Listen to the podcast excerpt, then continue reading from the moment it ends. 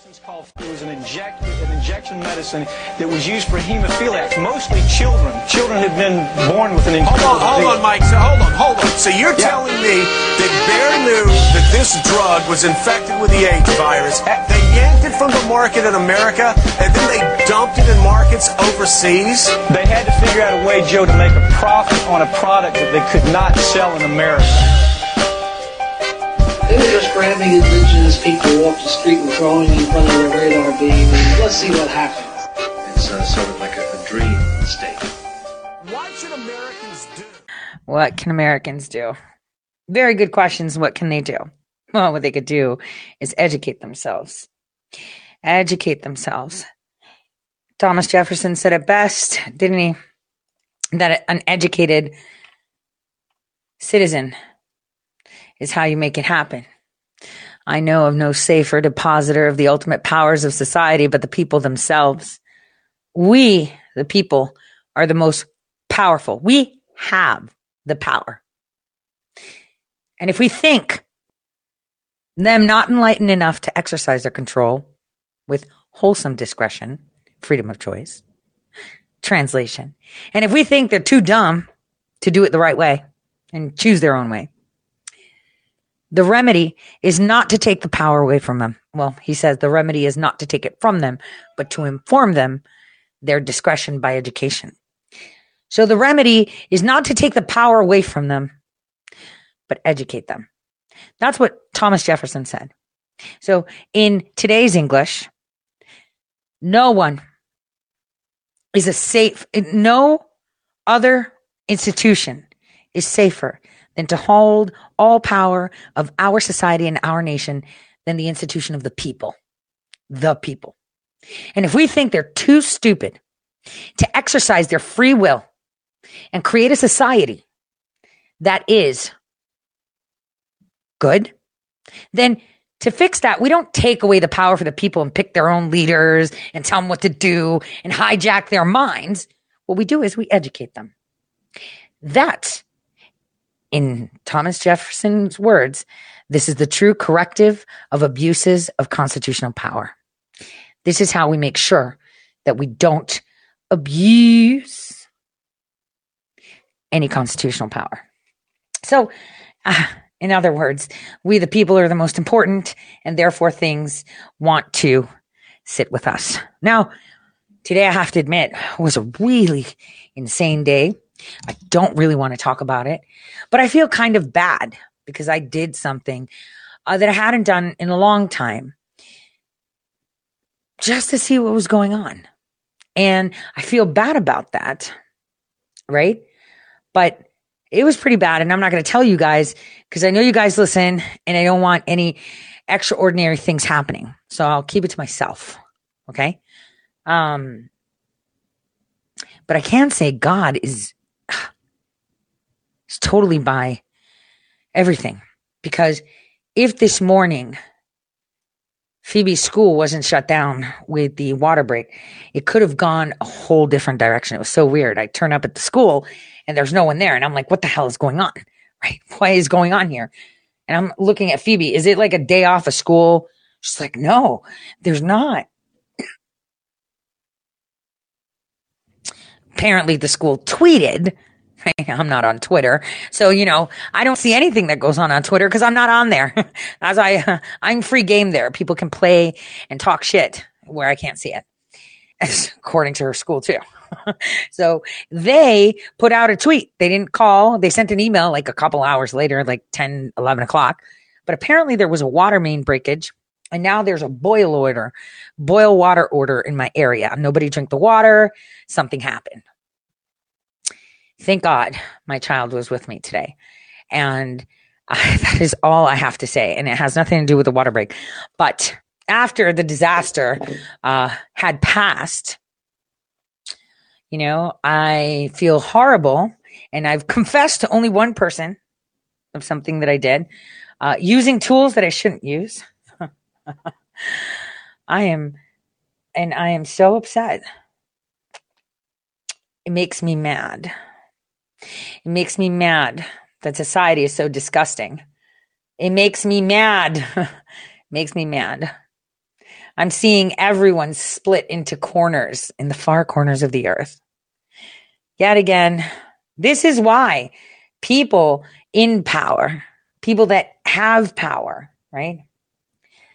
Um, take away from the people power to do things because they're fucking stupid. They fall into little pockets and it's not their fault. Again, it's about education, education, education, education. Because I see a lot of that stuff. You know, I see a lot of that stuff online. Uh, you know, I see a, a lot of people falling into pockets and I'm like, damn, eh, why are you talking about this right now? Like, eh, seriously though. Okay. Coronavirus. We all know it's bullshit. Let's talk about that a little bit more today. We need to talk about AIDS. Okay. uh, but eh, we all know it's bullshit. We all know that the vaccine isn't what they tell you because it's not even a vaccine. It's gene therapy. Right. So it's like, you know, what is it that everyone keeps falling in these pockets. You know, people that you thought were fighting for the, oh, I'm only here for the truth are, are hating on President Trump, are now white supremacists, anti-Israeli, right? Oh, you didn't see it. Trump is the Antichrist. I'm here to save you and you're unsavable. You're a peon. Wait, no, you're a worm, right? You can't do anything about it. Well, I can tell you now that uh, all day today I've been praying praying for a lot of people that have been working really, really hard for solution. And, you know, earlier this evening, just as I was heading out, um, you know, to, to, to get in so that I can do the show, you know, a, a fantastic attorney calls me, one of my fantastic attorneys, right? And says, well, pops an idea. And I'm like, mm, why not? I mean, what the heck? It's still, we're still waiting for someone to come save us, people. Are you waiting for someone to come and save you? Because no one is, right? No one's going to come and save you. We've been saving ourselves. The stickers, we did that. The uh, lawsuits, we did that.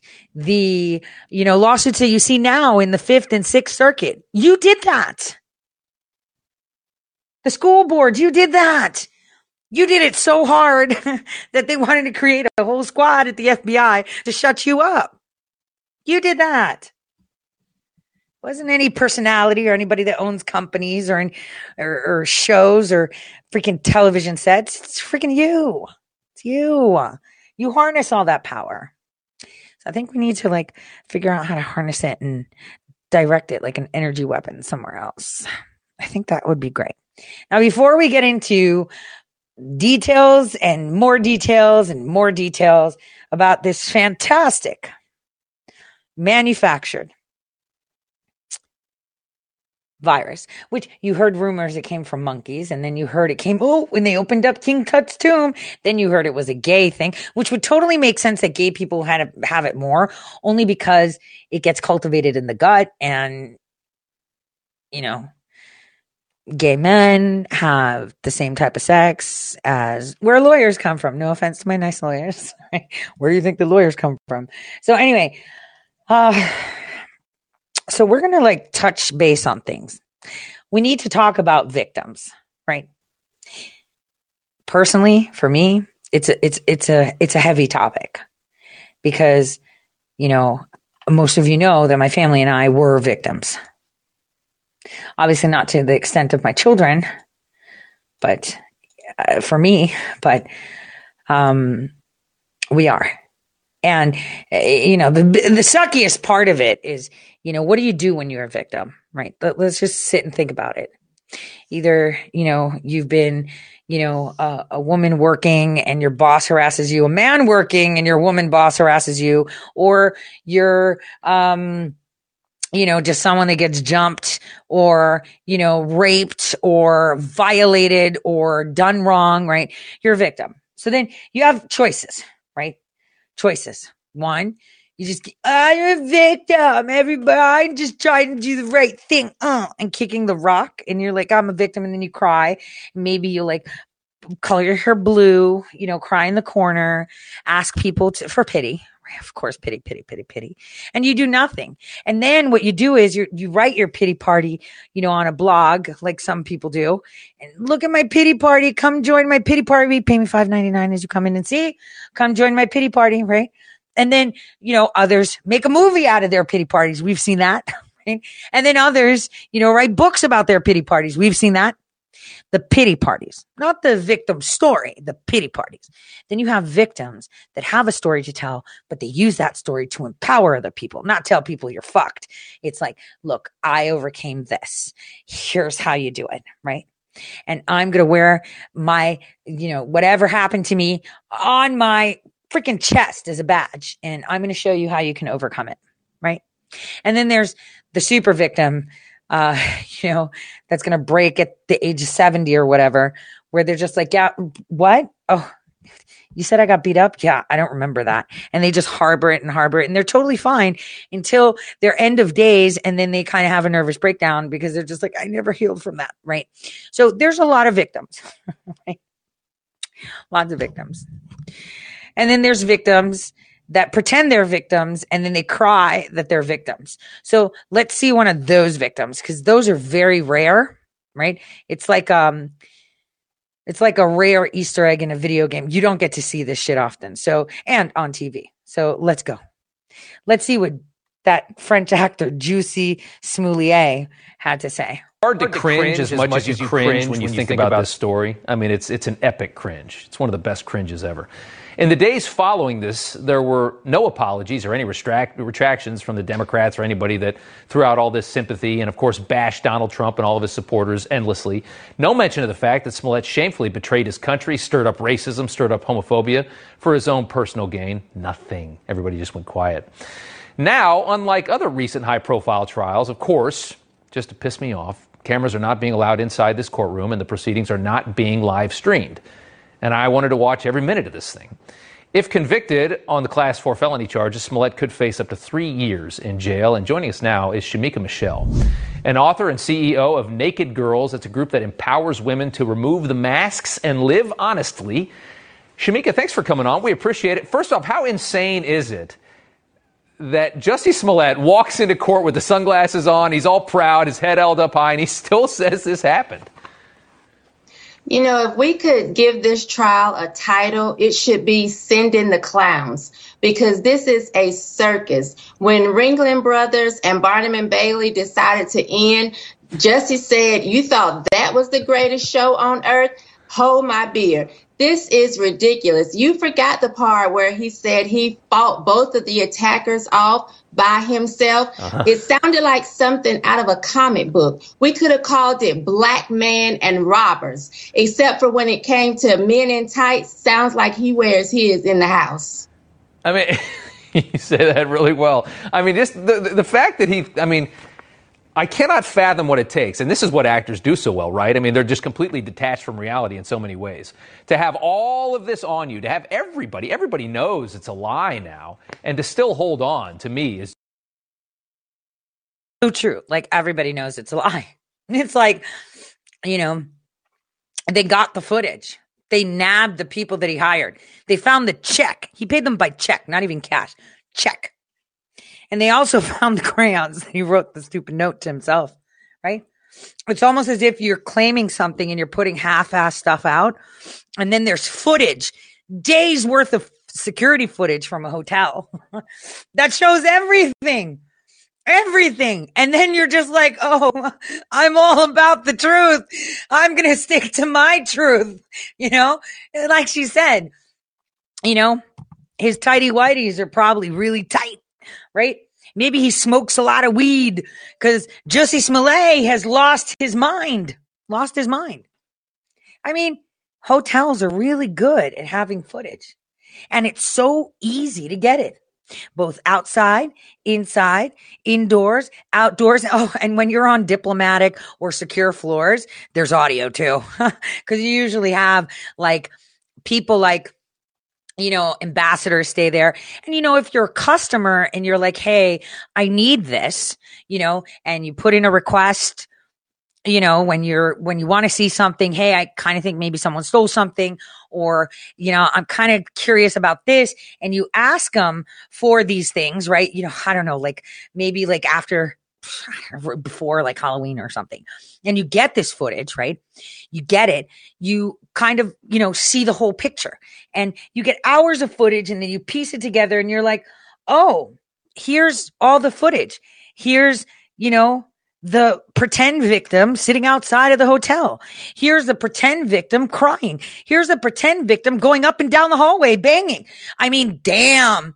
You know, so Jussie Smollett is like sticking to his story. He's going to be like, oh, uh, I don't know what you're talking about. You know, I had penis surgery or something, or maybe my tidy whities are too tight, or, you know, I have PTSD or my father was Russian, therefore white. So I have white privilege. I don't know what he's going to come up with. I'm just saying, like, the thing is, how embarrassing does it have to get? Like this person, like you said, had his head up high, talking shit, right? Like, oh, I was a victim of my own crime that I paid for. Still a victim.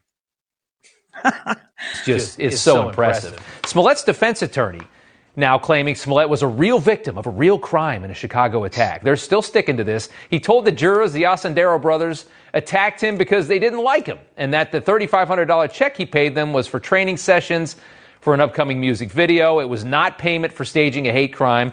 I'm surprised that he didn't put hate crime at the bottom in the little note on the check, by the way. The Osundairo brothers are both going to testify in this. They're the star witnesses for the prosecution. I suppose it'll be very interesting to hear what they have to say, don't you? Oh, I can't wait to hear what what they have to say. When Jesse was crying on screen with Robin Roberts saying, "Oh, they're not going to find him." Well, all they have to do is look in your phone. Just scroll through your contacts because they are right there. Everyone knows this is a lie. And I'm not saying Jussie needs to go to, to prison for this, but I do think that he should be humiliated. And I do think that his time should be wasted, like our time has been wasted and resources have been wasted on this foolishness. Yeah, I, I don't, I don't, I mean, I don't know what, what prison. I mean, I think he needs to go to a psych ward personally. I mean, I think the kid's nuts uh, to, to still stick to this story is just unbelievable to me. Oh, oh my god this this juicy Smollett story is like hitting home for me right? That's the thing like what do you do? Do you throw them in jail for talking shit? Do you throw them in jail for being delusional and psychotic and crazy? Do you throw them in jail for lying because they're victims? They're such victims you know, it's all about truth, but only their truth, right? Not the real truth, not the video of the alleged, you know, issues that happen, not, you know, the facts, right? Not the paper trail and the money, right? It's about their truth. And then it's like, you know what? For all these, uh, you know, alleged victims, we should have videos like this collated, right? He said, this MAGA country, country punches, punches me right in the face. face. And I see, I see the uh, attacker, uh, masked. and, and, we ended up tussling by the stairs.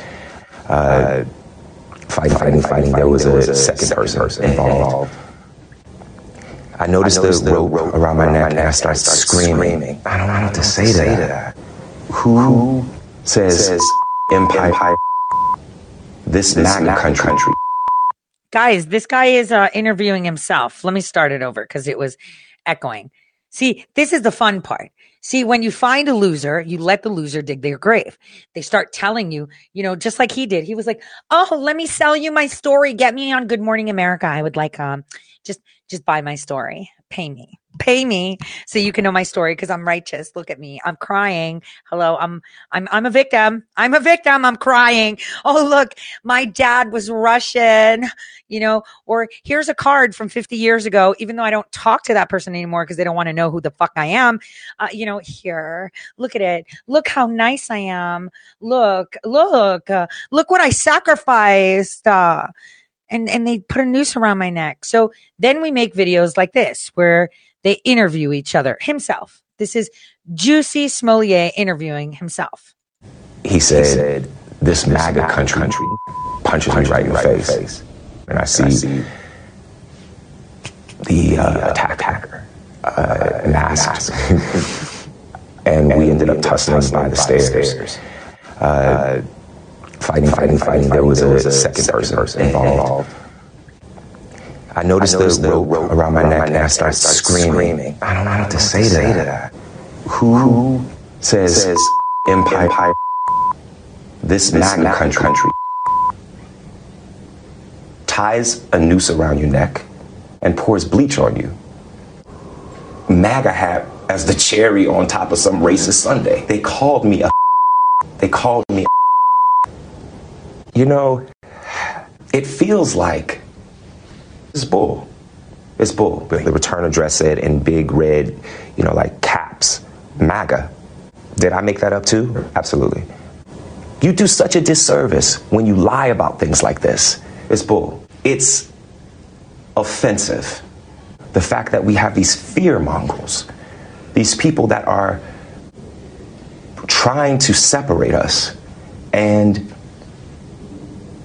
it's just not okay. Mm-hmm. It's just not okay. And that says a lot about the place that we are in our country right now. I'm sorry. Okay, we're getting somewhere. Okay, we're getting somewhere. Not like people that, you know, sit there and they're victims. And you know why they're victims for something, you know, money, right? I helped create this. And then you went on and made him became a millionaire. And I went to the homeless shelter and you're not paying me money. So I'm going to destroy you. You know, stuff like that. Juicy Smollett has lost the plot completely. But we'll have videos like that where Juicy Smollett will be interviewing himself, explaining how he only told half the story and how he created the story himself. You know, like he wrote that letter with the MAGA. Did I write that too? Yes, you did. you said you were a victim. You said something else. And then all this video is coming out, like all this video, everything from outdoors to indoors to hallways to everything with audio. I mean, it's so weird.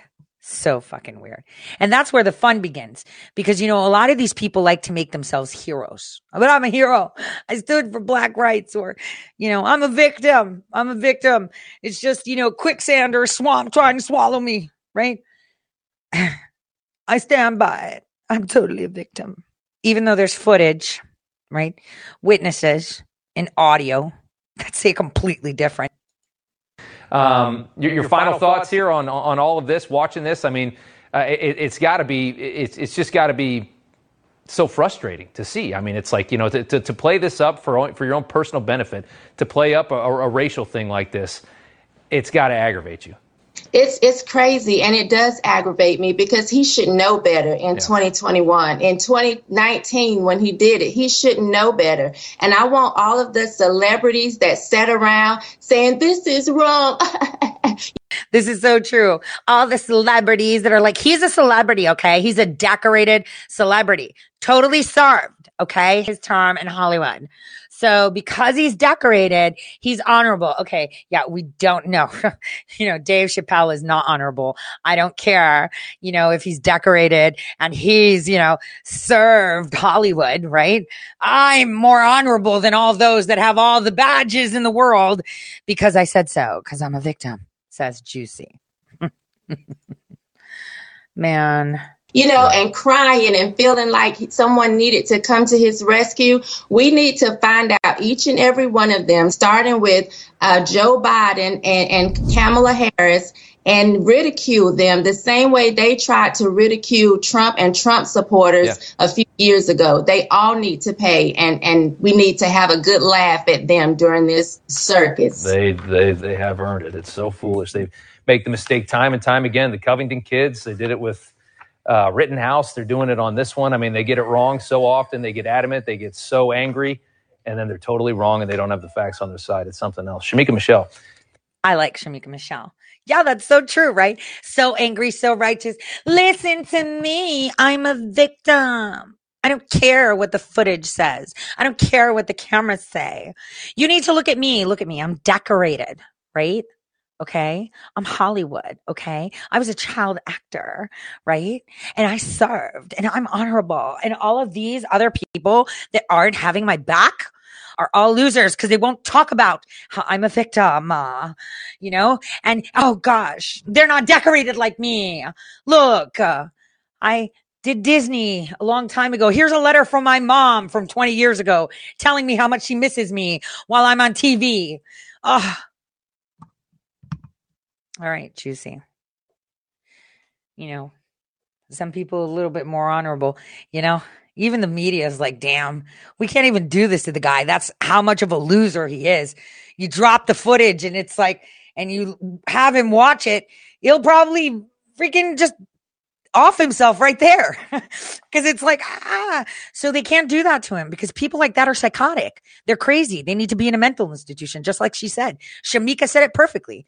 You can't throw him in jail. I mean you should fine him for all the money that we spent right? Or the money that we donated for something that didn't happen. You could but it's a waste of time. Just throw him in the fucking psych ward. That's where they need to be. Because when they do things like that it's like whatever so she was right. People like that that refuse to see reality and see that they're they, they've lost their mind completely and they're just making shit up. And then they're sticking by the making shit up, even though there is actual evidence, you know, and then Juicy sitting there. Uh, uh there's uh, verifiable evidence. Where's the verifiable evidence? you mean like hotel camera footage? Is that what you're talking about? Verifiable evidence? Because I'm pretty sure people like Juicy Smollett that were working on something like Empire and were, you know, probably on a diplomatic floor because someone huge gave the nod for Juicy to stay on that floor. That shit's recorded, monitored, and taped at all hours. Hence why cops usually don't go up there if you call to, right? Because they've got that shit down packed, right? So it's like, then what happens? Juicy, look, it's your fucking dance partners. You paid them. You paid them. You lied. You lied. You lied. You lied. And you're sitting there and you're like, well, pay me for my story. I'm going to tell you my story. Pay me. Fucking juicy. Anyway, so there's that. That's a joke. That is a complete joke. Such a joke that so many people get busted and they stick by their stories. They stick by their stories. Um, let's see. let's play a little song while we pull up James O'Keefe's amazing little clips.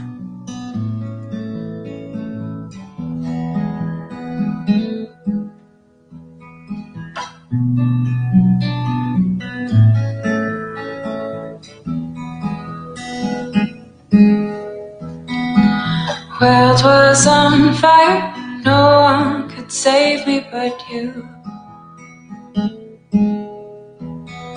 And it's strange what desire can make foolish people do. I'd never dream that I'd meet somebody like you.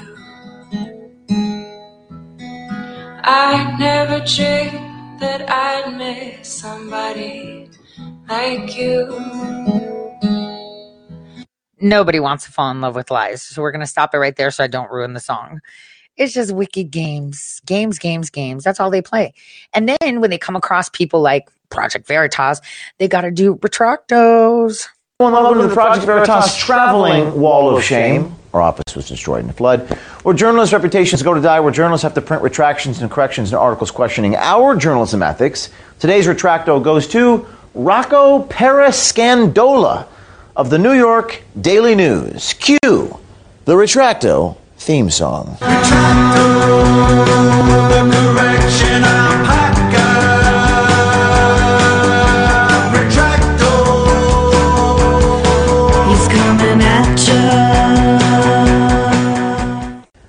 So in this Daily News article, Rocco Parascandola writes the following thing, quote, the internet has blown up with a number of false reports, including one by Project Veritas that leaked Pfizer emails they claimed show the pharmaceutical company's vaccine contains aborted fetal cells. Rocco was forced to print a big, fat, juicy correction And they've changed it now to say, quote, Project Veritas conducted a video interview with a Pfizer employee about the company using fetal cell lines to test the efficacy of a vaccine. That's correct. That's false. You might ask, what prompted, what led Rocco Parascandola of the New York Daily News to, to publish this claim that we made a false claim that we didn't make? What prompted Rocco to do this? I'm glad you asked. It's a sordid tale, a very nuanced journey that I have to take you through to take you through all the things that happened that led this to happen. But it's very important you understand the tautologies, the, the straw man, the, the ways the media are able to fabricate information through supposition, inference, and defamation by implication. And to take you on that journey, I have to do so via a fireside chat.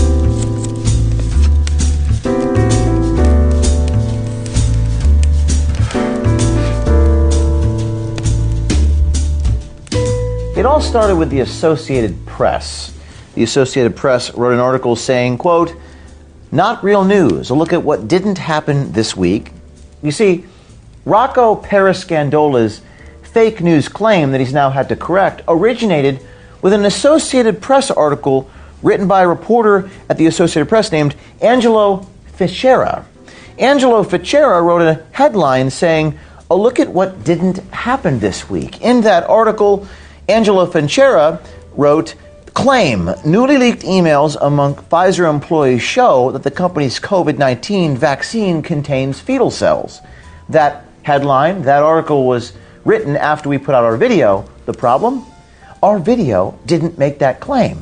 The Project Veritas video showed an email written not by us, but by Pfizer executives, including one Vanessa Gelman. Remember her? She's the one who ran away or attempted to run away. When we asked her about this email, Vanessa Gelman writing, quote, one or more acetyl lines with the origin that can be traced back to human fetal tissue has been used in laboratory tests associated with the vaccine program. That's the claim that was made. Notice that claim is different than the Associated Press's claim, quote, newly leaked emails among Pfizer employees show the company's COVID-19 vaccine contains fetal cells. That's not a claim that we made, and that's not a claim that Vanessa Gelman made. But Angelo Fichera is very clever by putting out a straw man claim, by making a tautological argument suggesting that people are making a claim that we didn't make. The Associated Press reporter is able to poison the waters and imply that we are lying. As you recall, I explained what a straw man argument is, or in this case, defamation via implication. An argument ignores a person's actual position and substitutes a distorted, exaggerated, or misrepresented version of that position. That's what Angelo Fichera did. Now, we caught up with Angelo Fichera in Philadelphia on the street, and like Vanessa Gelman, he ran away.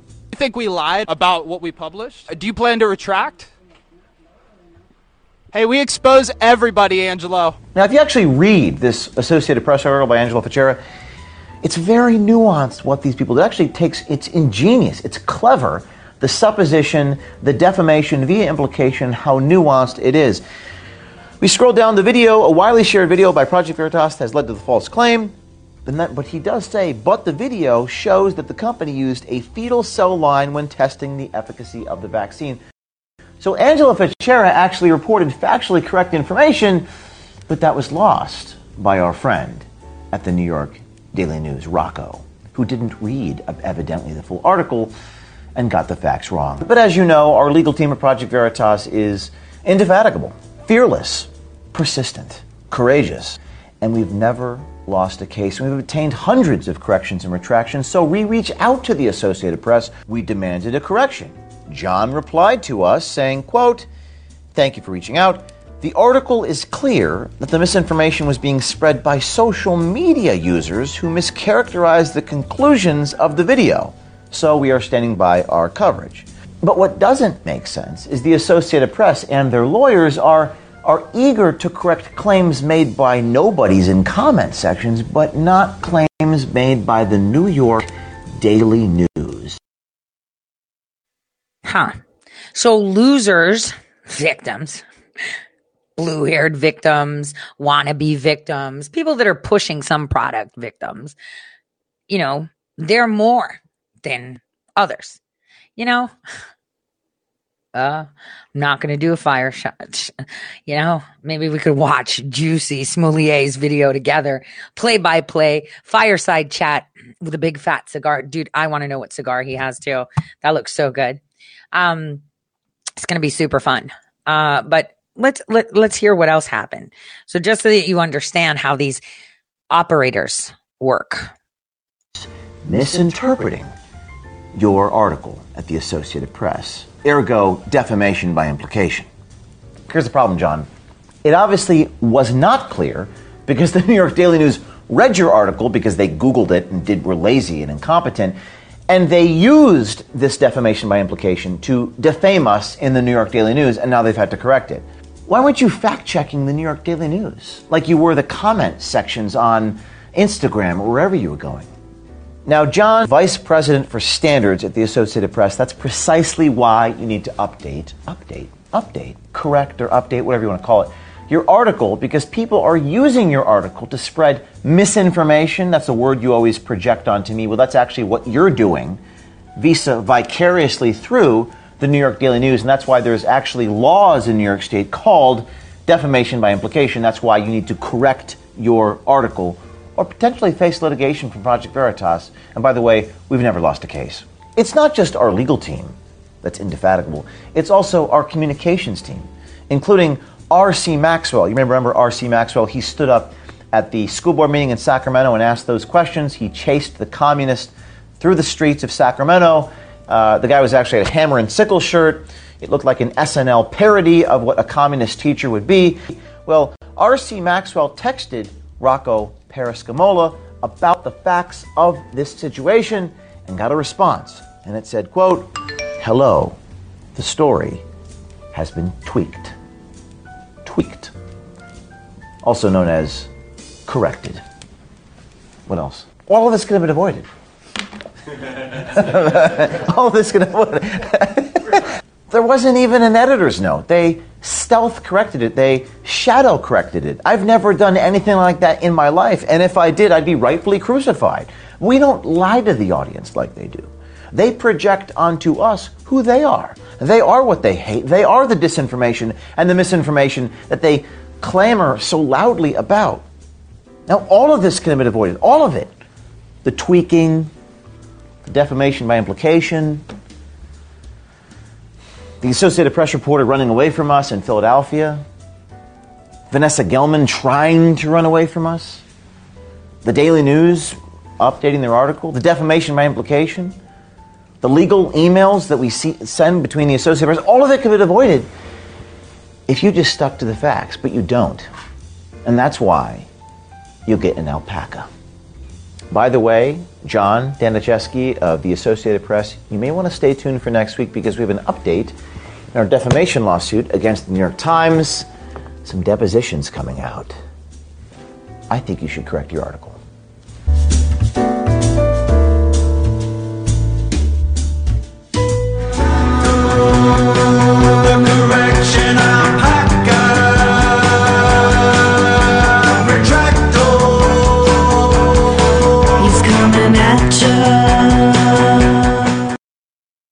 I really, really wonder is there going to be like a retracto song for victims like Juicy, like all the Juicies out there? No. No, no, there isn't. There isn't. There isn't. And the only thing you can do to all the Juicies is ignore them because then they go nuts. Because that's all Juicies want is attention. You know, he lost his job. He's no longer Empire you know, apparently such an expert, but hasn't worked in like forever since he got caught lying. Um, you know, or or trying to get a, a leg up in the industry because you know upset, right? Uh, things like that. Uh, that's how it happens. When they lie, they get caught, and then all their friends abandon him. I, I think Juicy doesn't even have, you know, the people that were standing by him in the beginning to make his story heard. They all were like, yo, you're on your own, dude. Uh, we're not, we're not playing with you anymore. You're, you're a loser. Well, um, here is another two videos from Project Veritas I'd like to share with you.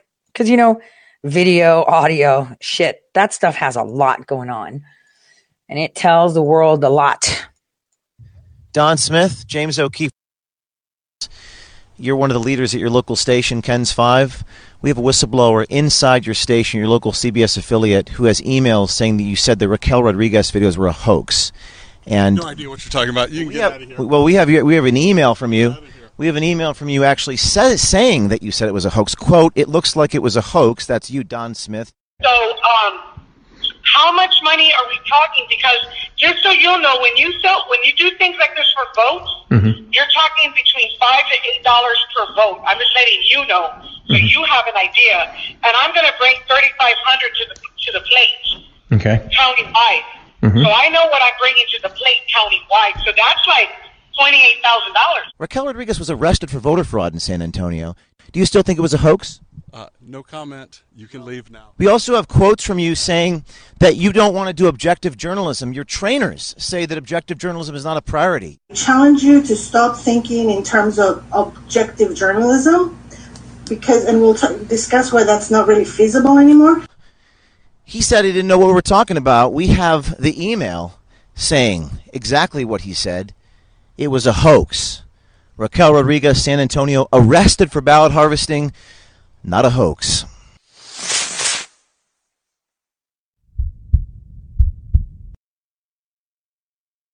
You know, when people are busted, what they do is they go psychotic and they start, you know, their eyes start Googling out. You saw that guy? He was like psychotic. He's like, I don't know what I'm. What you're talking about.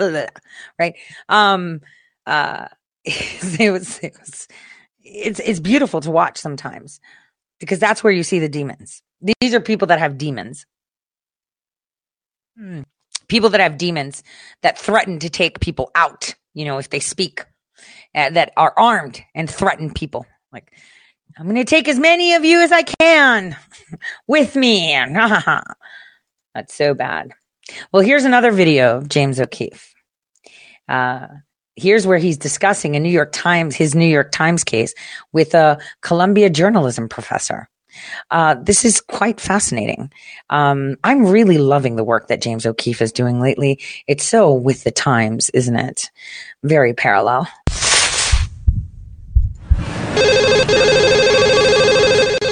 Hello? Hello, this is James O'Keefe. Oh, hey, James, how are you? Hey, hey, Bill. Uh, may I call you Bill? Uh, yeah, please. Please don't call me by William. Only my grandfather could call me that. Well, I appreciate you um, being willing to talk to us about this, and we think it's very important. I appreciate you taking the time, so thank you very much for, for uh, being willing to Absolutely. talk to us. I'm working on a story on the Project Veritas suit against the New York Times, particularly in light of uh, Judge Wood's March 20th March, March 18th decision where he declined the case, and now we're off to the races. So your first video starts with the um, with the video of Liban Osman. I, I'm sorry if I, my Somali accents are not perfect, but hopefully I'm sure you know who I'm talking about. It uh, opens with him in his car, um, surrounded by a number of uh, envelopes. Now, first of all, is this a video that was from Snapchat? The reason I'm asking these things is um, that the lawsuit makes some pretty serious claims, which, you know, to your attorney's credit, the judge found um, worth pursuing about uh, the Times' ethics in terms of how they characterize your video, uh, the fact that they didn't reach out to you, the fact that they didn't provide a link. What New York Times originally reported was that the law itself was suspended, i.e., that it was not illegal from the district court ruling to the Supreme Court ruling to collect more than three ballots, which is patently false. My, my, my question, Bill, is the New York Times has already admitted in the lawsuit that they were they were factually wrong and they haven't corrected their articles. So And I think, I guess, yeah, I, I guess a think big, that's are a big deal. And uh, you, you, history is replete with Pulitzer Prize winning reporters who not to identify themselves as journalists. What's essentially the difference between an anonymous source quoted in a story, a voice in a video that has no face or a pixelated face, where the viewer has to basically take it on faith that this is the person that the journalistic source says it is. In, in, in one case, you're showing the actual videotaped evidence of the person. Um, you're actually hearing their voice. I'm not asking you to accept my interpretation of the events. I'm showing you the actual events. Further, you, you, we included Liban's tag in the, in the, in the video. I didn't disguise their voice. All, all people use exclusively anonymous sources. We're showing you their voices. The New York Times Trump tax return story, they showed you no sources. You couldn't hear anyone's voices in the interviews that were conducted. They coordinate with USA Today. Facebook relied upon USA Today to put false information through our video, and they can't even make a damn phone call. It's, it's a disgrace. We showed the voice, we showed all the other faces.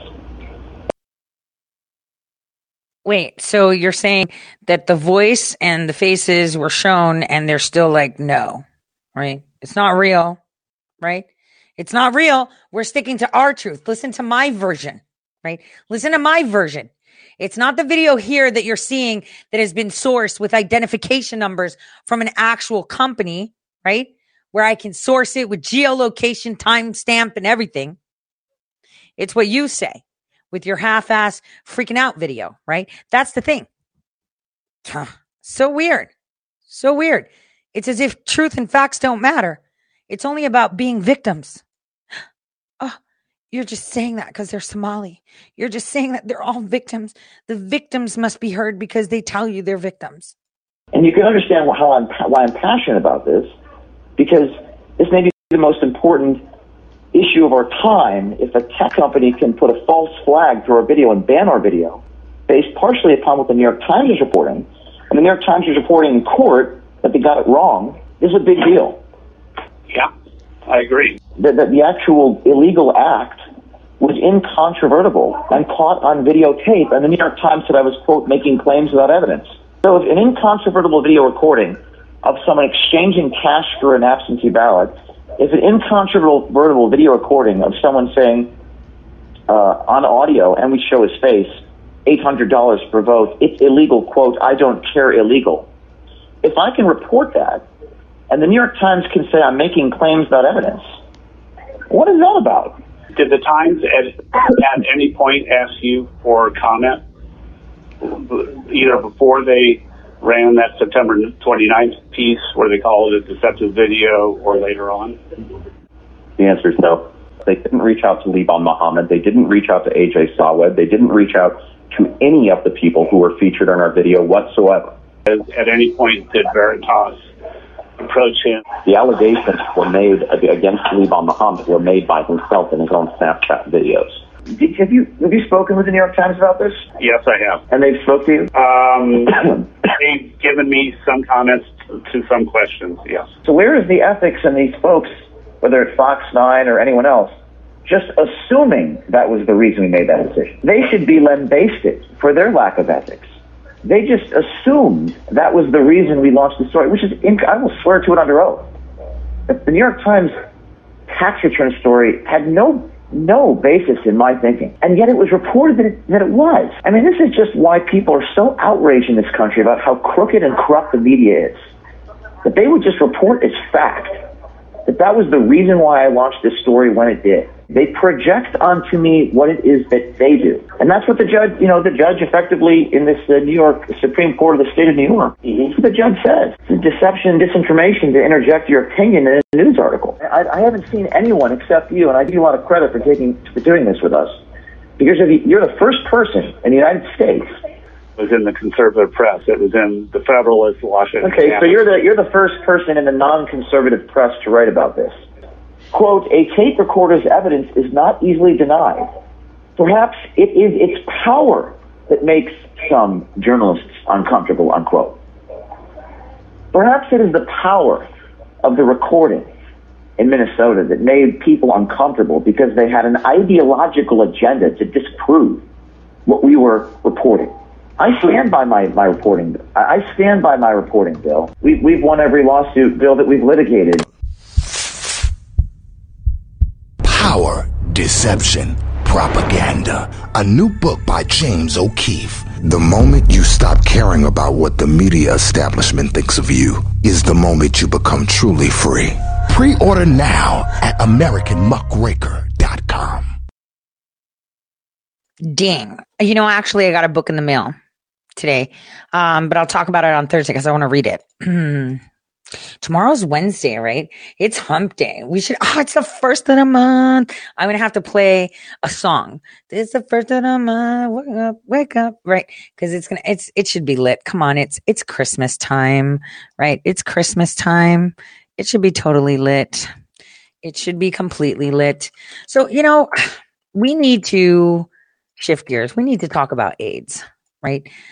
We really need to talk about AIDS. But before we do it, I want you guys to listen to this final report. We'll break, and I know a lot of you guys want to hear the song, and I want to tell you the song Wicked Games, I want you to think about it, is the mesmerizing propaganda I don't want to fall in love. Yeah, don't fall in love with the backsplash and the bullshit they're selling you. And the hey, it's a lot easier if you have a QR code, I don't know, tattooed to your wrist so you can pay for shit. You'll have credits for food, credits for housing, credits for luxury items. And yeah, I know there's a fail switch that, you know, maybe we could just delete everything. But if you're a good citizen, there's nothing to worry about, right? Because the New York City crypto coin is coming to town. And that is not a joke. And so I said it was going to happen. Countries and the cities, I mean, even Biden made the inclination toward that. They want a civil war, a full blown out civil war, and it's coming. Tori, what can we do to stop it? We're doing what we can. I think we got to take it up a notch. And so there's a lot of big minds right now hashing that out, you know, bouncing it off because I'm not allowed to change things. Right? That's the way the rules are. So I want you guys to listen carefully. We elected a president. They couldn't fix the elections and they couldn't contest the elections they couldn't fix because then people would find out that they fixed the elections and they still lost, right? So they rigged the elections and lost, but they got caught. So they couldn't contest them.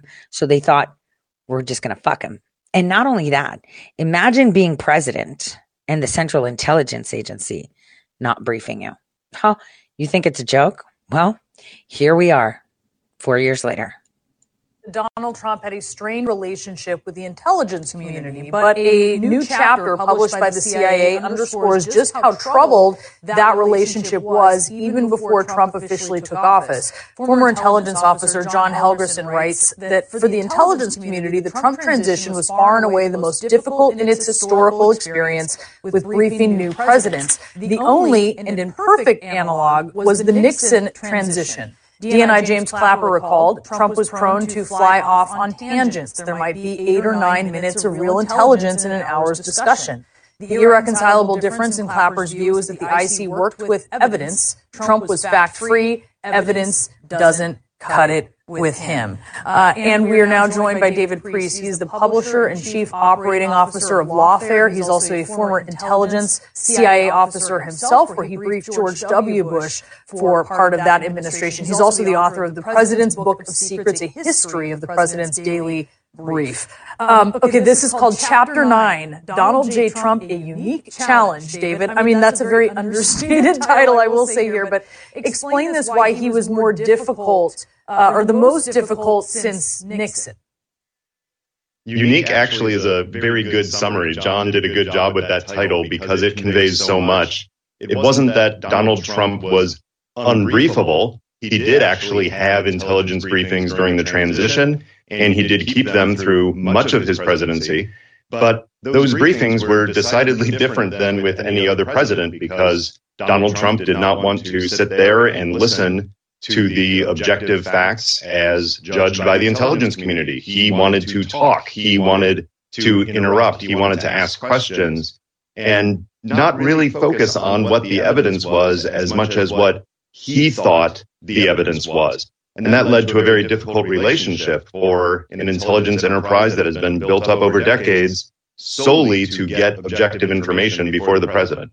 And, and look, you've written about this. Every president is different in their engagement style, but there's this, are the absorbing the information. And I think what we can see from this chapter is that Trump was not doing that nearly as much as other previous presidents. But you know, the person who was, was Vice President Mike Pence. He was kind of receiving these briefings more like a president than even President Trump was, it seems. Right on. There's there's a couple of people other than President Trump in the administration who get some attention in this new material. And one of them is Vice President Pence, who we didn't have much of a window on from the reporting during the administration regarding how he took intelligence. There was an assumption that he was getting the president's daily brief and taking the information seriously because, frankly, the vice president just doesn't have as much to do as the president. And he always could have to step into Trump's shoes, perhaps more likely with this president than many others, given the two impeachments. So Pence should have been doing this. And this material shows that, in fact, he was, that he was taking briefings quite regularly and engaging heavily with his intelligence community interlocutors. But there also is a focus on Michael Flynn in this document, which is quite interesting regarding what he's been up to lately, because Michael Flynn, unlike President elect Trump, was fully briefed on all CIA covert actions that were at the behest of the current president, that was Barack Obama at the time, that Donald Trump would be inheriting as his covert actions on Inauguration Day. Michael Flynn got that briefing from the CIA along with Vice President Pence back on December 7th of 2020. Trump didn't, and it wasn't until several weeks into his administration that Trump got briefed on all of the covert actions that he was now responsible for. It was quite a revelation. Yeah, well, you mean when Flynn was briefed in 2016? Is that what you meant? Just to be clear. Yes, 2016, Okay. not Yeah, 2020. no, I just- I by, just uh, wanted to be- 2020, Michael Flynn was in a Ooh, very that would have circumstance. that would have been a headline. Okay, so um, he actually didn't get Trump didn't get a briefing in the last month Yeah. of the presidency. That's how it appears. The um, it's a little bit dodgy the way that it's written. Uh, it's almost as if John Helgerson didn't want to say it that bluntly, but he pointed out that before Donald Trump left for Mar-a-Lago for the holidays, which was somewhere around December 23rd, 2020, that he had his last briefing with his regular PDB briefer and said, I'll see you later. But she wasn't planning on going down to Mar-a-Lago and briefing him during the holidays. Uh, later meant when he came back in early January. But the book says that he came back and they were scheduled to have a briefing on January 6th, but they didn't have one and they didn't have one until the end of Trump's term, which does add up to almost a month of no intelligence getting to the president through the regular briefing process because this material also shows that even though the PDB would be delivered, he may have literally touched the book, as his first briefer said, but he didn't actually read anything. So it's a shocking revelation there, too, that the commander in chief of the United States didn't get any material from the PDB for virtually a month at the end of his presidency in a very chaotic time. Yeah, it's, it's staggering. And you know, you you mentioned as we see Trump style here interrupting briefers. What's the matter with that? What's what's wrong with interrupting a briefer or or challenging a briefer? Yeah, this may be surprising, but there's nothing at all wrong with that. In fact, when, when I was a briefer, most often for Bob Mueller and John Ashcroft, but a few times into the White House, I actually wanted the customers, as we called them, to interrupt because then I would know what wasn't working for them in the way I was presenting it. And I would know what was of interest to them that I needed to address in the limited time we had together. So there's, there's nothing wrong with interruptions.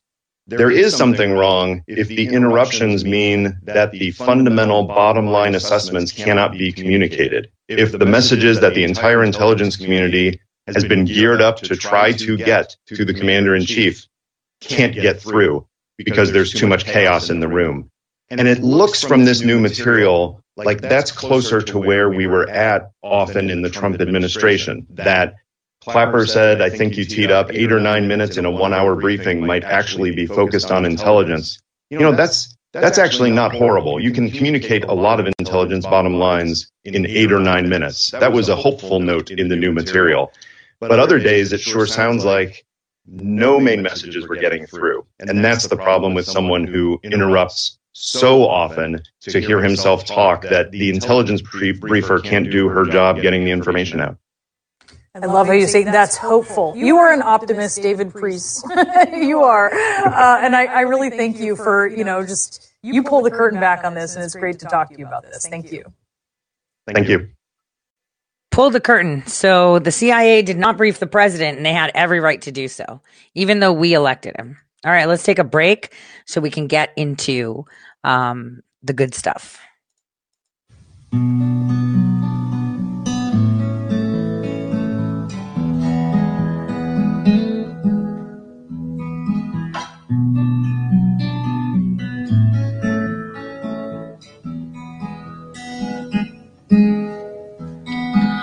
World was on fire. No one could save me but you. And it's strange what desire can make foolish people do. I never dreamed that I'd meet somebody like you. I never dreamed that I'd miss somebody like you. And I don't wanna fall in love. And I don't wanna fall in love with you.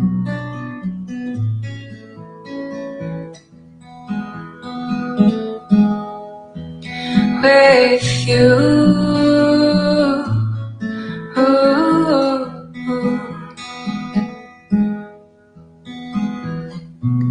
What a wicked thing to say.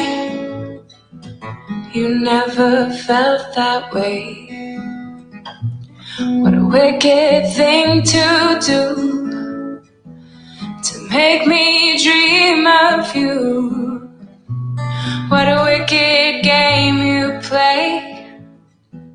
You never felt that way. What a wicked thing to do to make me dream of you and I don't wanna fall in love and I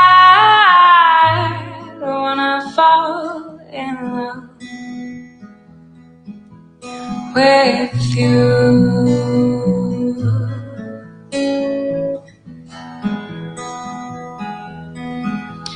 with you.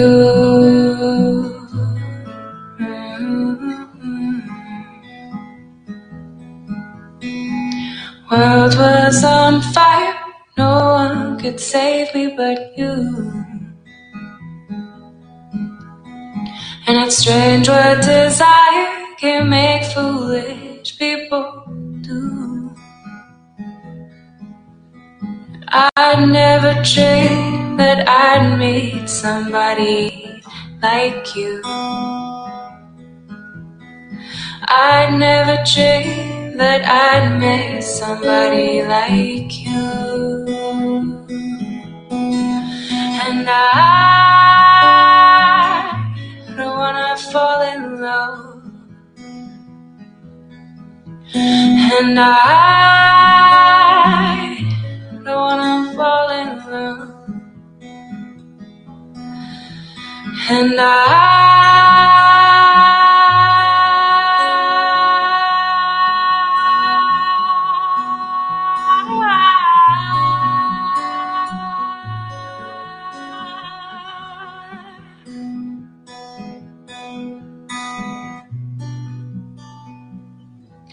don't wanna fall in love with you.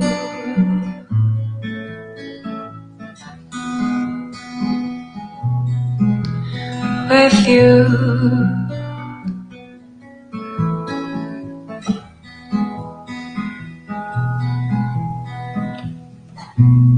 Nobody loves no one. You. So nobody wants to love games, right? I mean, you kind of like games sometimes, right? But these are really crazy, wicked games because nobody knows who, what, when, where, and what it is. So I thought we could start with, uh, you know, a really old uh, videotaping uh, that talks about AIDS. I, it really did. What's HIV? What is AIDS? And you know, yeah, I, I was thinking maybe we should start with the the Health Channel or you know something more simpler. So I thought we could just take a tour on what everybody has been saying for years of uh, wh- what AIDS is.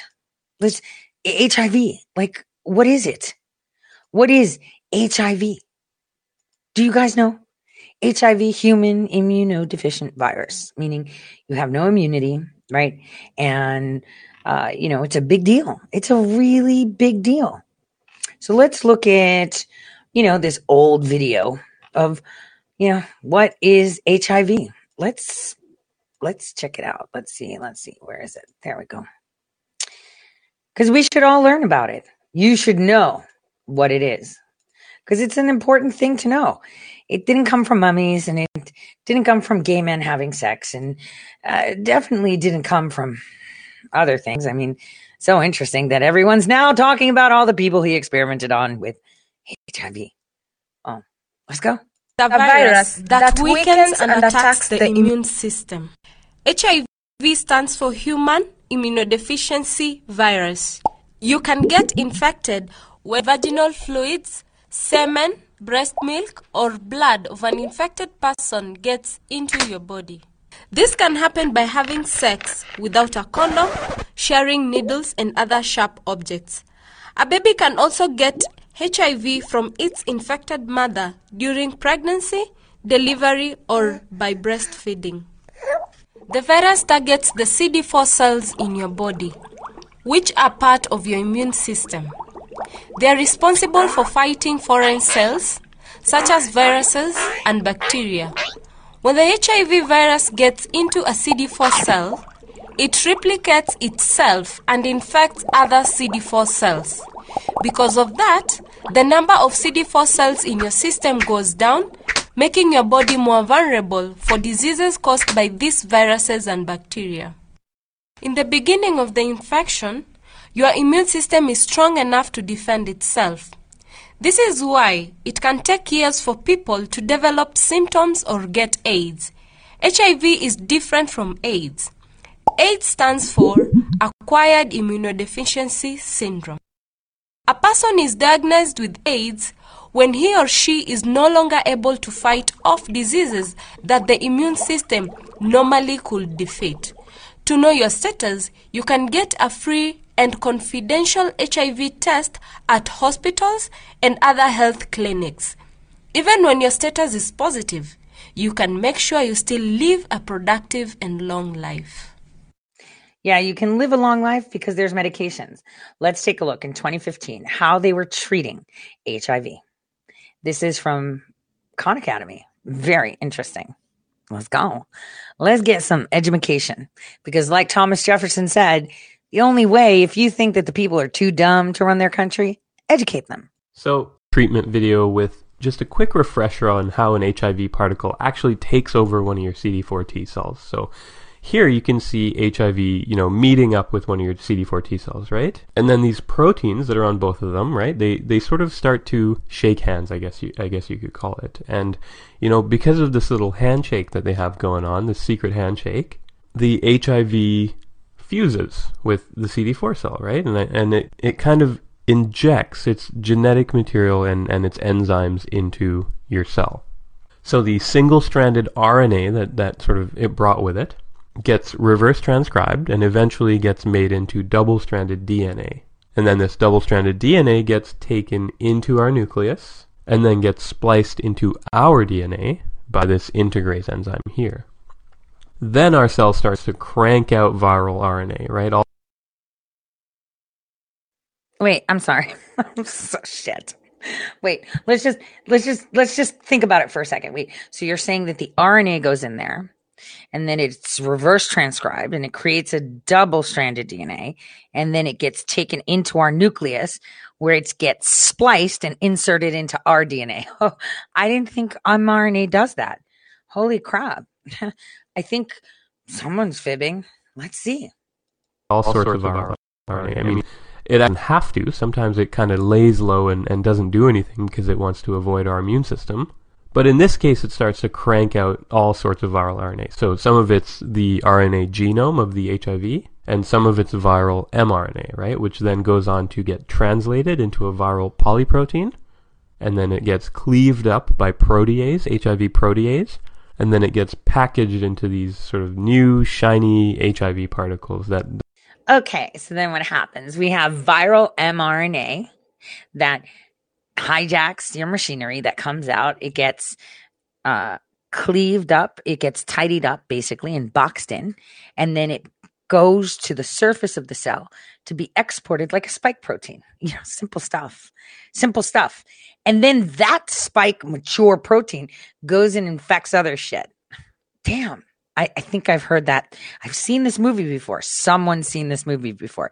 Anyway, I'm going to shut up and you're going to watch the rest of this with me and take a look. I just thought I would kind of insert there because it kind of seemed like the same movie we're seeing. The whole, yeah, this uh, vaccine just goes inside.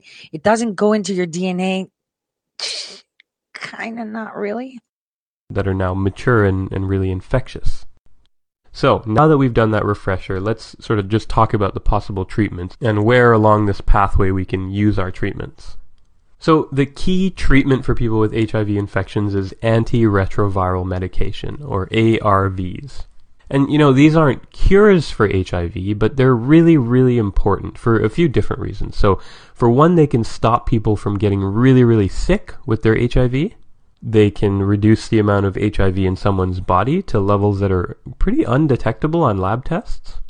And, you know, I guess kind of related to that, they therefore make it a lot less likely for someone to pass on the virus to someone else because of these really low levels. So I guess the overall idea, the big idea behind ARV treatment is to keep the viral levels really, really low. We're going to switch lessons. We're going to come back because we're going to see, you know, uh, from Khan Academy, what is HIV and AIDS. I think it's important that we revisit that. Just get to know the basics, right? What's the difference? How does it work? You know, before we get into the whole medication part, I think it's very important to see how it operates. You know, how you're so immunodeficient that you need boosters. It's really important. I think it's really important. So let's go. What is HIV and what is AIDS? Well, let's first look at HIV. HIV is a virus that attacks our immune system, and if we expand this out, we can see that that's reflected in its name, human immunodeficiency virus. So this implies that it does something to our immune system somehow, and we'll actually explore that a little bit later on. And if we don't treat HIV, it'll eventually cause AIDS in the infected person. Acquired immune deficiency syndrome. So right away, you already get a sense that HIV attacks your immune system so destructively that you end up acquiring an immune deficiency syndrome.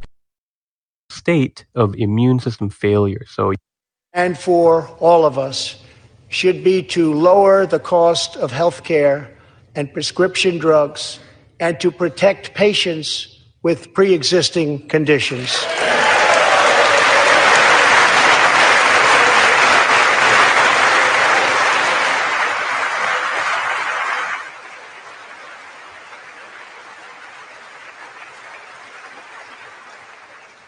Already, as a result of my administration's efforts in 2018, drug prices experienced their single largest decline in 46 years.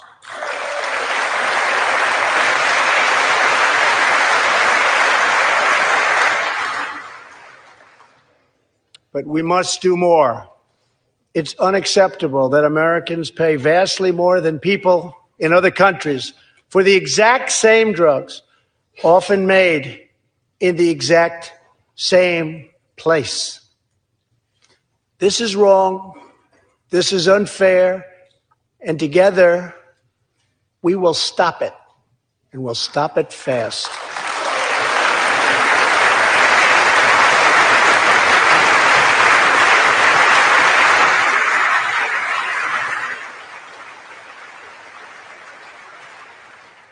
I am asking Congress to pass legislation that finally takes on the problem of global freeloading and delivers fairness and price transparency for American patients, finally.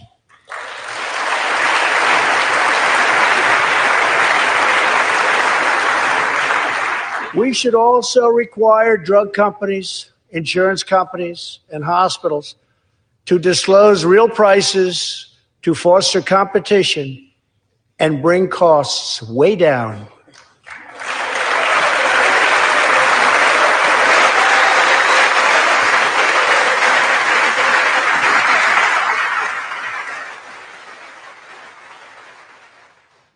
No force in history has done more to advance the human condition than American freedom.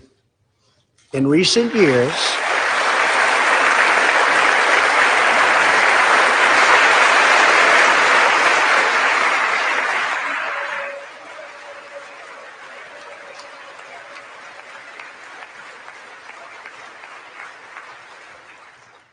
In recent years, we have made remarkable progress in the fight against HIV and AIDS.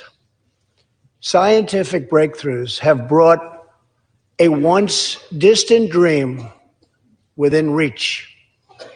My budget will ask Democrats and Republicans to make the needed commitment to eliminate the HIV epidemic in the United States within 10 years. We have made incredible strides. Epidemic in the United States within 10 years. We have made incredible to make the needed commitment to eliminate the HIV epidemic in the United States within 10 years. We have made incredible strides. Democrats and Republicans to make the needed commitment to eliminate the HIV epidemic. So right away, you United already get a sense that HIV 10 years. Attacks your immune system so destructively that you end up acquiring an immune deficiency syndrome. It puts you into a state of immune system failure. So you end up not being able to fight off even the most basic infections. And this immuneless state is what we call AIDS. So let's explore this a little bit further now. Let's actually use the help of a graph. This might be helpful. So here's our graph, and we'll put time down here on our x-axis. And actually, just to make this extra useful, we'll put weeks in this beginning part here, and then we'll transition to years here. And you'll, you'll see how this is relevant in a few moments here. So um, on, on the y-axis here, we'll put CD4 T lymphocyte count. T lymphocytes are a really, really important type of immune system cell. And CD4 just refers to a, a type of protein that's stuck through their cell membranes. That's, that's kind of how we like to identify them by this protein on their membranes. And the reason they get a special spot on an entire axis of our graph here is because they're super important in the progression from HIV infection to AIDS. Because as you might have suspected, it turns out that HIV preferentially loves to infect these CD4 cells of our immune system. And why is this so bad? Well, these CD4 cells, also called helper T cells, play a huge role in signaling your other immune cells to come and destroy any given infectious particle that our body discovers, like maybe strep throat bacteria or flu viruses or even HIV viruses for that matter. So these CD4 cells are kind of central. They're almost like little amplifiers of our immune system. So because HIV loves to infect and kill these cells, it completely disrupts how our immune systems function and renders it essentially useless. So let's say you acquire HIV in your body, either in your bloodstream or your, your tissues, maybe through unprotected sex with an infected partner. That would be the most common uh, method of becoming infected with HIV in adults, at least. What happens? Well, the main thing is that the virus really quickly gets into your white blood cells. So these T helper cells, the CD4 cells we talked about, but also some other white blood cells like your macrophages and so on. And from inside a white blood cell, it can do two things one, it can sort of hijack your cell's machinery, so it manages to insert its genetic material into your own cell's DNA. And from there, it starts to make lots and lots and lots of copies of itself, lots of new HIV particles. Actually, that's uh, that's really really important. So let's put that on our graph too. Let's say viral load here on another y-axis here. Viral load referring to the amount of HIV in your bloodstream. So we can see that after our primary infection here, the viral load starts to increase. It's hijacked our T helper cells, and now new HIV particles are being churned out, and our viral load is majorly on the upswing. And you'll notice that the viral load is starting to rise at around the two to three week mark. And that's just because it takes a bit of time for the uh, HIV um, virus production to start sort of ramping up within our bodies. And of course, a major concern here is well, the more HIV there is in your bloodstream, the more CD4 cells get infected, get hijacked, right? But the biggest problem here, thing number two here, is that HIV infection of your CD4 cells triggers a self-destruct sequence within these cells. So you end up losing these CD4 cells. And even worse, the self-destruct sequence doesn't just destroy the infected cells. It even destroys nearby immune cells that maybe have come into the area to try to help out. So I won't go into the mechanism in this video, but you do end up losing lots more immune cells than just the infected ones. And that's part of why you see this massive drop off here. This line representing our, our CD4 T cell numbers has this really steep downward slope. We're losing lots of T cells. While at the same time our HIV viral load is going up and causing more and more infection of our cells. The other thing I want to point out here is you can see this massive rise in viral load and this pretty massive drop in CD4 levels. And this huge viral load means that this time period, right, early on in an infection is when someone with HIV has the highest risk of transmitting it to someone else. I guess one good thing here is that eventually, maybe a month or so in, your your immune system gets somewhat of a handle on the virus and it starts to make anti-HIV antibodies, right? Those are just antibodies against HIV. So they start to fight off the virus to some extent. And this is called seroconversion, when you make antibodies to something. So now we've seroconverted to HIV. So now the antibodies get to work on, on helping to destroy the viral particles. And that's why we see this decrease here in viral load in the bloodstream, because our immune system is starting to control the viral levels to some degree. And this also gives our CD4 cells a, a chance to recover to some extent, because there's less virus around to infect them. So you might be wondering how you're going to feel during all of this, with this massive battle going on inside your body. Well, you're going to feel sick. You're probably going to feel like you're having the worst flu you've ever had. So about here, about a month or so in at seroconversion, you start to fight the infection. And as a result, most people get some serious flu-like symptoms. So things like headache and, and fever and sore throat, um, muscle pains, joint pains. Some people get swollen glands, just sort of fatigue and, and feeling unwell. Some people get a rash. Uh, some people get some open sores in their mouth. These are some of the more common symptoms of an acute infection with HIV. And this flu like illness that people experience is referred to as acute HIV syndrome.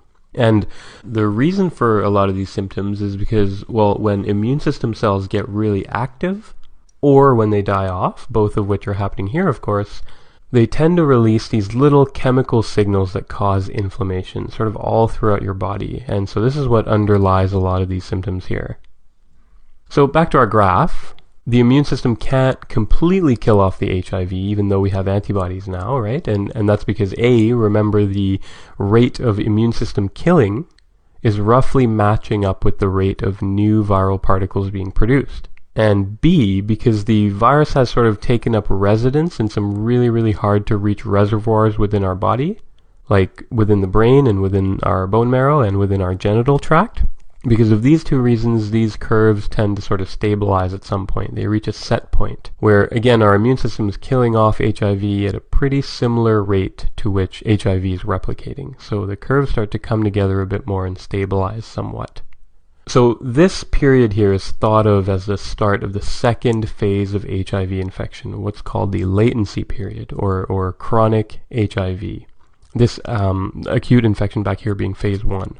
So in this latency period, we don't tend to see any clinical signs of HIV illness. The person is often asymptomatic. They're still infectious, but there are few or no symptoms during this phase. And without treatment, this phase will last on average about 10 years. And I said that our curves here stabilized, right? But it turns out that HIV is actually replicating and killing our immune cells just a teensy little bit more than our CD4s are recovering. So over this long period of time, phase two, eventually, again, without treatment, HIV will start to overwhelm our immune system and we'll start to see symptoms again. So things like fever or muscle pains or swollen glands, really similar to the acute infection and, and again, much for the same reasons as before. And many people at this stage of the illness experience significant weight loss. HIV causes you to use more energy than usual and also prevents you from absorbing nutrients from your food as, as well as you normally would. So we often see some significant weight loss for, for these and a few other reasons as well. Eventually, if our CD4 cells get to a critically low number and results in our having no functional immune system, that's what AIDS is essentially a state of being where we have no immune system. So at this point, this is when certain bugs, um, bacteria and viruses that would never stand a chance against even a minimally effective immune system, these things start to infect the person. And we refer to these specific infections as AIDS defining illnesses because we just know that if somebody has one of these illnesses, they just cannot have a functioning immune system. It just wouldn't happen. Or at least it would be really, really unusual. So there's a high suspicion of, the, the of this person having AIDS and not just an HIV infection anymore if they have any of these AIDS defining illnesses. Two examples of AIDS defining illnesses are uh, two fungal pneumonias, one called pneumocystis pneumonia and one called cryptococcal pneumonia. These are two common uh, AIDS defining illnesses. And again, these aren't the types of infections that you get when your immune system works even a little bit. So actually one of two criteria have to be met before we can say someone has AIDS. Either they have to have extremely low amounts of CD4 cells in their blood, and to get a little bit technical here, it's if they have less than 200 CD4 cells per microliter of blood. With the normal count, the normal CD4 count in this amount of blood, it should be around 1,000 to 1,100 CD4 cells. Or, regardless of CD4 count, if they have any of the AIDS defining illnesses, like either of these, for example, then we can say that they have developed AIDS. And so you might have suspected this, but it's actually the overwhelming impact and, and the complications of serious infections that you pick up because of the immune deficiency in AIDS that actually results in the death of the person. So from HIV infection to eventually an incredibly high amount of viral particles and low amount of CD4 cells in the bloodstream to development of a completely non-functional immune system in AIDS very quickly leading to overwhelming infection by essentially every infectious pathogen from A to Z. And because of this, death results. Eliminate the HIV epidemic in the United States within 10 years. We have made incredible strides, incredible. Democrats and Republicans to make the needed commitment to eliminate the HIV epidemic in the United States within 10 years. We have made incredible strides, incredible. And Republicans to make the needed commitment to eliminate the HIV epidemic in the United States within 10 years. We have made they therefore make it a lot less likely for, someone, to pass on the virus to someone else because these are really low levels. So I, guess, the, overall idea, the big idea behind ARV treatment is to keep the viral levels really, really, really low. And, you know, I should have probably mentioned this a bit earlier, but the reason it doesn't cure an HIV infection is because there's this pool, there's this big pool of infected CD4 cells that get established really early on in an infection, and they sort of lay low. Essentially what I, what I showed you earlier. So this pool of low-lying CD4 cells, I guess, infected CD4 cells, they avoid both detection by our immune system, so we can't pick them out and, and sort of deal with them, and they, they avoid the effects of these antiretroviral drugs. And then, at, any given time, they might sort of spontaneously, you know, activate, and start producing new HIV infectious particles. But let's, talk, about, the antiretroviral medication. So, there's, about six main groups, six main types that we use to prevent HIV from working properly, and they all kind of work in slightly different ways. They all have their own sort of flair. So, a, typical, treatment, regimen, right, that, that involves taking at least two of these, but preferably three of these different types of medications at the same time. And, and you know, we, we, don't just do that arbitrarily. The reason we do this is because it's been found that taking just one kind of drug gives the virus the opportunity, the chance to become resistant to that drug. And, you know, that's obviously not very good, But, it, turns out that giving a few different kinds, right, two or three, all at once, makes it really, really tough for HIV to get resistant to any of them. Because essentially the HIV dies before it has a chance to mutate and become resistant. So because of this, before you're actually started on any of these antiretrovirals, you'll probably have some testing done to see maybe which types of medications you're already resistant to. So let's work on our list now. So two drugs that we can have as part of our treatment they, start, start right at the very beginning here. So we've got fusion inhibitors, right? And they bind to this GP120 protein or, or the GP41 of the virus. And they, and they prevent, prevent HIV from binding to and entering our CD4 cells. So they work, they work by sticking to certain proteins that HIV kind of needs to enter our cell. And then they stop this fusion step from happening. And we also have CCR5 antagonists which, which bind to the CCR5 protein here that sits beside the CD4 protein. So remember, in most cases, the CCR5 is also necessary for HIV entry. So, so now, all of a sudden, this HIV is going to have a really, really hard time entering our cells. It's kind, kind of like gumming up a lock on, say, your car door or something like that. So you just can't really get the key in anymore, and you're kind of locked out.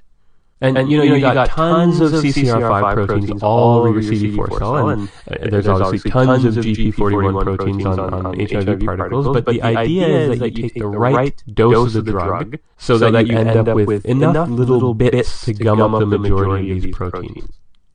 So let's, so let's actually, keep, our, our, list up here up to date. So fusion inhibitors are a type, and CCR5 antagonists, they're another type of antiretroviral.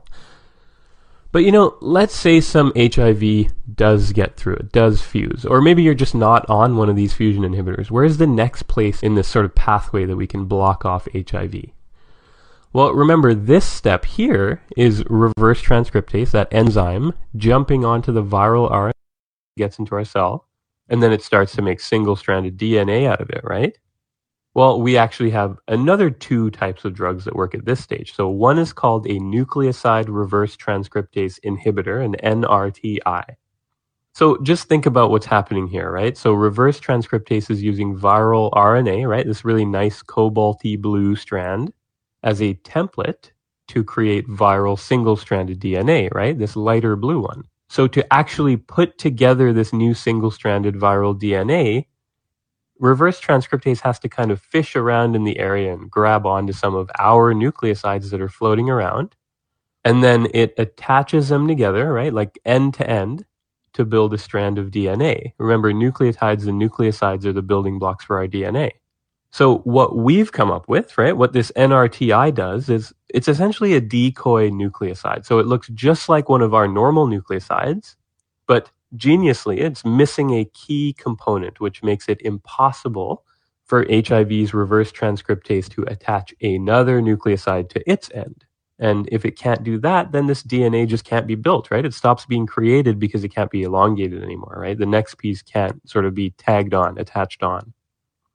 So those are NRTIs. But, you know, another way this reverse transcriptase step can be interfered with is just by gumming up the reverse transcriptase enzyme itself. You know, think about how Spider Man catches Doc Ock or the Hobgoblin. He kind of gums them up with his web blaster. And, you know, it's a similar thing that goes on here. Obviously, unfortunately, minus Spider Man. So these drugs that gum up reverse transcriptase are called non nucleoside reverse transcriptase inhibitors, NNRTIs, because they do inhibit reverse transcriptase, just not by anything to do with nucleosides. They actually work on the enzyme itself. But let's say that HIV mutates again, as it often does, and then these drugs just don't work anymore. What's the next sort of step? What's the next stage we can interfere with it at? Well, remember here, right? This viral integrase enzyme, it kind of grabs a hold of this double stranded viral DNA here, and then it tries to bring it into the nucleus to integrate it into our DNA. Well, we have integrase inhibitors that stop this little viral enzyme here from doing what it wants to do. So our drug essentially grabs onto the integrase and just hangs on really, really tight. So then integrase can't bring any viral DNA into our nucleus, right? Which means ultimately it doesn't end up integrating the viral DNA into our DNA. And you know, this step is really, really good. This is an extra important step here because it's been shown that viral DNA integrating into our DNA is a major, major trigger for our cell to undergo apoptosis or self destruction. So, you know, just as a general rule, the less viral DNA that actually does this integration step, the fewer CD4 cells that we end up losing. So now let's add that to our list, right? Integrase inhibitors. Now, let's say you're not taking an integrase inhibitor. What's the like next and, and sort of last step we'll talk about where you can interfere with HIV? Well, remember that after integration, our RNA polymerase is going to come along, right? And it's going to transcribe this bit of DNA here, including the viral DNA, unfortunately, and turn it into viral RNA and viral mRNA. And then this mRNA is going to sort of hop into a ribosome and get translated into a viral polyprotein. And that'll get cleaved up by viral protease so that a really, you know, infectious working viral particle gets produced, right? Well, not if we can help it. So our last drug that we'll talk about is called a protease inhibitor. And you know, there's actually a few different kinds of these too, but the one I'll mention actually binds to the active site, right? The site that does all the work on this protease enzyme here, the sort of Pac-Man mouth part. And again, it sort of gums it up. It stops it from working so it can't then go on to cleave up this viral polyprotein.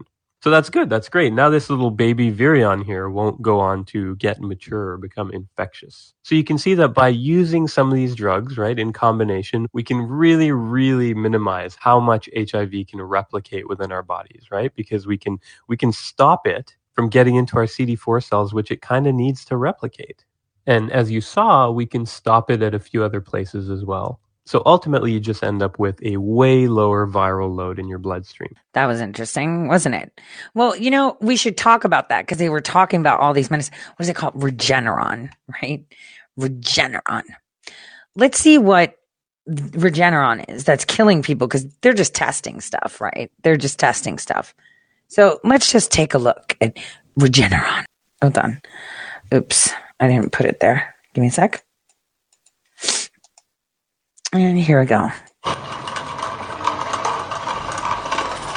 When it comes to treating diseases like cancer, modern medicine has an impressive arsenal. And one of its most versatile weapons are Y shaped proteins called monoclonal antibodies. Our immune systems already produce their own antibodies. They come in billions of variations, each matching a specific target such as a particular toxin, bacteria, or virus. When they bind to their target, they send a signal. This bacterium is now marked for destruction. These naturally produced antibodies are pretty effective, but in the 1970s, scientists figured out how to mass produce them. They can take any specifically targeted antibody and make huge numbers of identical clones which means you can produce monoclonal antibodies for almost any disease you can think of. Which brings us on to cancer. Mutated cells that start growing out of control can be deadly. But the body's immune system isn't defenseless. Meet the CTL. It's a type of white blood cell that can detect infected or mutated cells. And when it finds one, it secretes toxic molecules that initiate a self-destruct sequence. But the CTLs do sometimes need to be reined in. If they get over-enthusiastic, the immune system can start causing collateral damage, attacking healthy cells. Fortunately, the CTLs can be turned off by activating a molecule called PD-1. The trouble with having an off switch is that cancer cells can exploit it. Many cancer cells protect themselves with a counter receptor called PD-L1. This is where monoclonal antibodies come in. Scientists can use one of two types. One that binds the PD-1 molecule, or another that goes for PD-L1. Thanks to the monoclonal antibodies, all of the CTLs are fully activated and can blast away the cancer. This is just one way that monoclonal antibodies can be used. they've already proven effective against a whole range of cancers, and yet more are still being developed. With their ability to be targeted at specific diseases, monoclonal antibodies are turning out to be a game changer and one of our most effective weapons in the fight against cancer.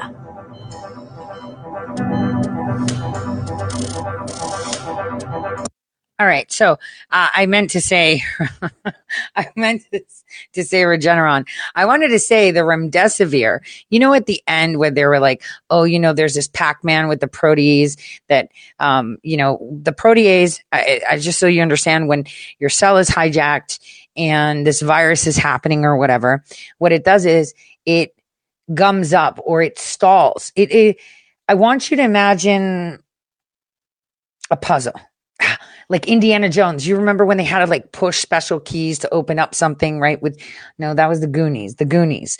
When they were, you know, in in that scene with the piano and they had to play the right notes to open the door or whatever. Okay.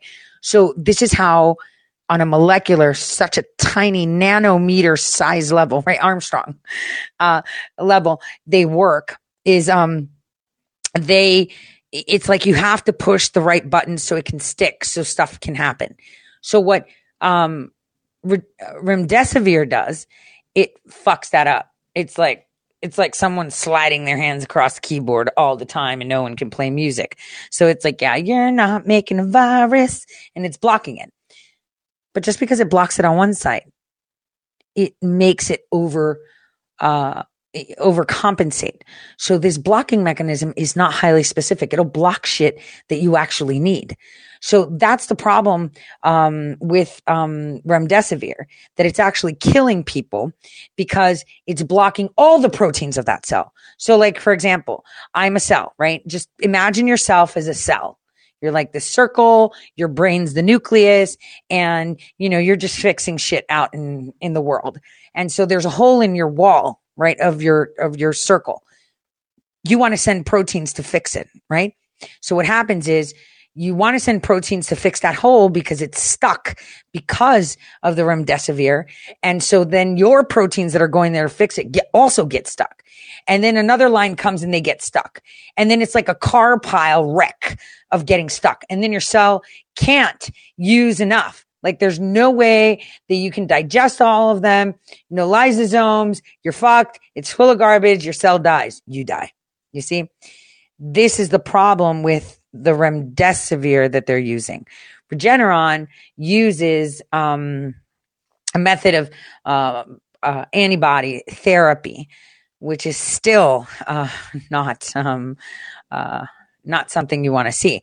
But you know, speaking of HIV, you do know that the way they act, they they they survive, is by using ritonavir, and it's a booster drug. Yes, they're using booster drugs. Take a gander. Ritonavir acts as booster drug. Ritonavir. Ritonavir is a HIV protease inhibitor which is indicated by the suffix navir. So within this protease inhibitors category, we include so many types of drugs. All these are ending with the suffix navir. For example, drugs like uh, saquinavir, indinavir, ritonavir, nelfinavir, darunavir, tipranavir, fosamprenavir, and lopinavir. All these are the protease inhibitors. So among these, ritonavir is one of the drug which is used as a booster drug or pharmacokinetic enhancer drug. So in this video, let us see why this ritonavir is used as a booster drug in the treatment of HIV. So first of all, let us see how these protease inhibitors are going to act in the HIV cell by translation. So now at the translation step, a viral peptide chain is going to be formed on the host ribosome.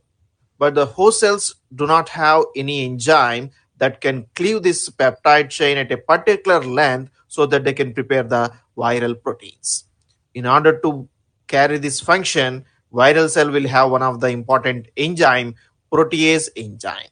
This protease enzyme will cleave this viral peptide chain into the both structural as well as functional proteins. Now, by action of this protease enzyme, few of the proteins are going to form like capsid proteins, which are the structural proteins which is forming an envelope around this uh, nucleic acid material.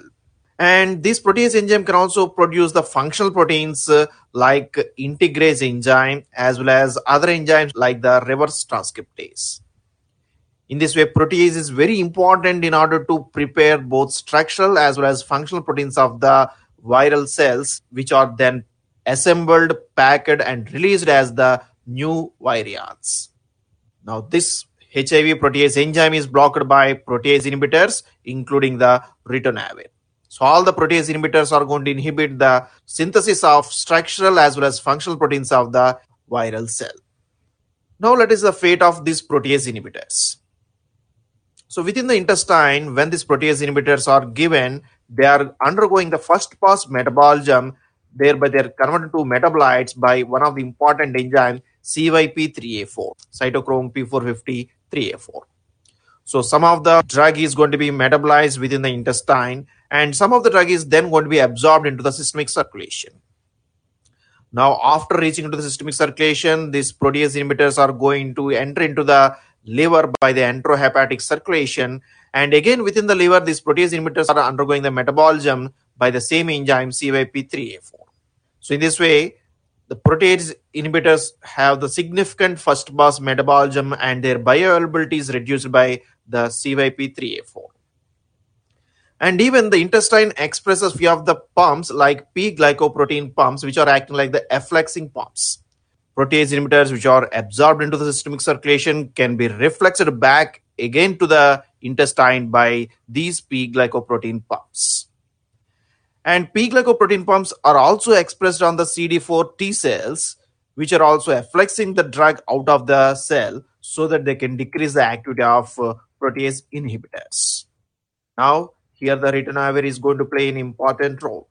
Ritonavir is acting like a booster drug because it is going to inhibit the metabolism of this uh, protease inhibitors at the intestine as well as at the liver, as well as it also inhibits the P glycoprotein pump. Thereby, it inhibits the metabolism and increases the bioavailability of the protease inhibitors. In this way, ritonavir can increase the bioavailability of the protease inhibitors by inhibiting their first pass metabolism as well as their efflux out of the intestine. So ritonavir now used as a booster drug. Ritonavir can be used as an antiretroviral agent directly as well as it can also be used as a booster drug. So when it is used as an antiretroviral agent, it is given at a high dose, but when it is used as a booster drug, it is given at a low dose. Why this ritonavir is used as a booster drug? So already we have seen that ritonavir can inhibit the both cytochrome P453A4 as well as P glycoprotein, thereby increase the bioavailability of the other drugs.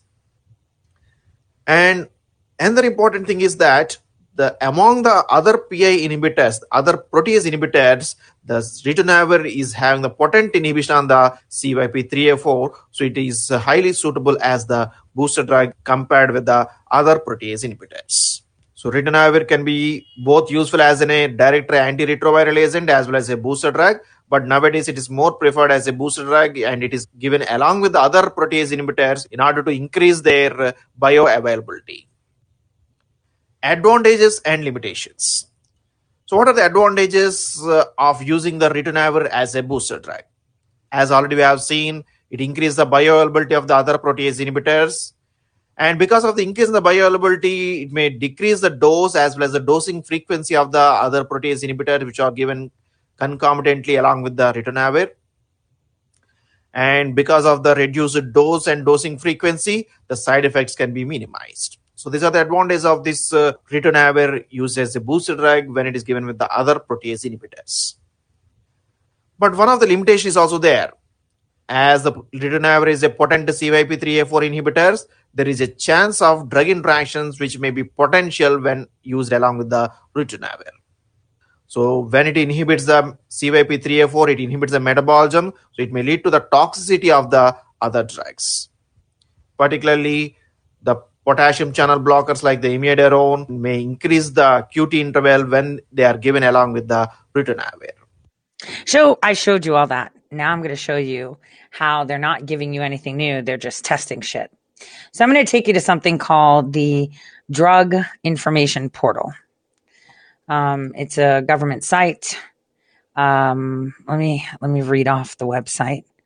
It's um druginfo.nlm.nih.gov. This is where you can see drug information, right? Remdesivir is not on here, just letting you know. so weird, right? The NIH wouldn't have its information. It's because it's not remdesivir. That's just a name. I'm going to show you what they're actually giving people so you can see how they're testing things. Here we go. I'm going to show you. See, I knew going to school for this time was important, right? Because I know it's like, just do your job. No, no, no, no, no. I'm going to learn so I can teach people the right way.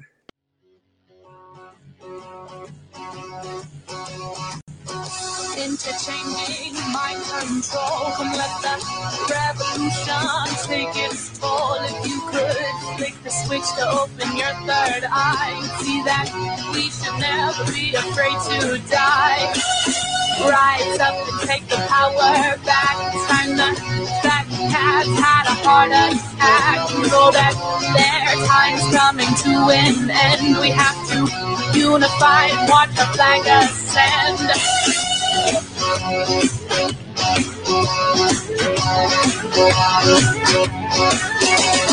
There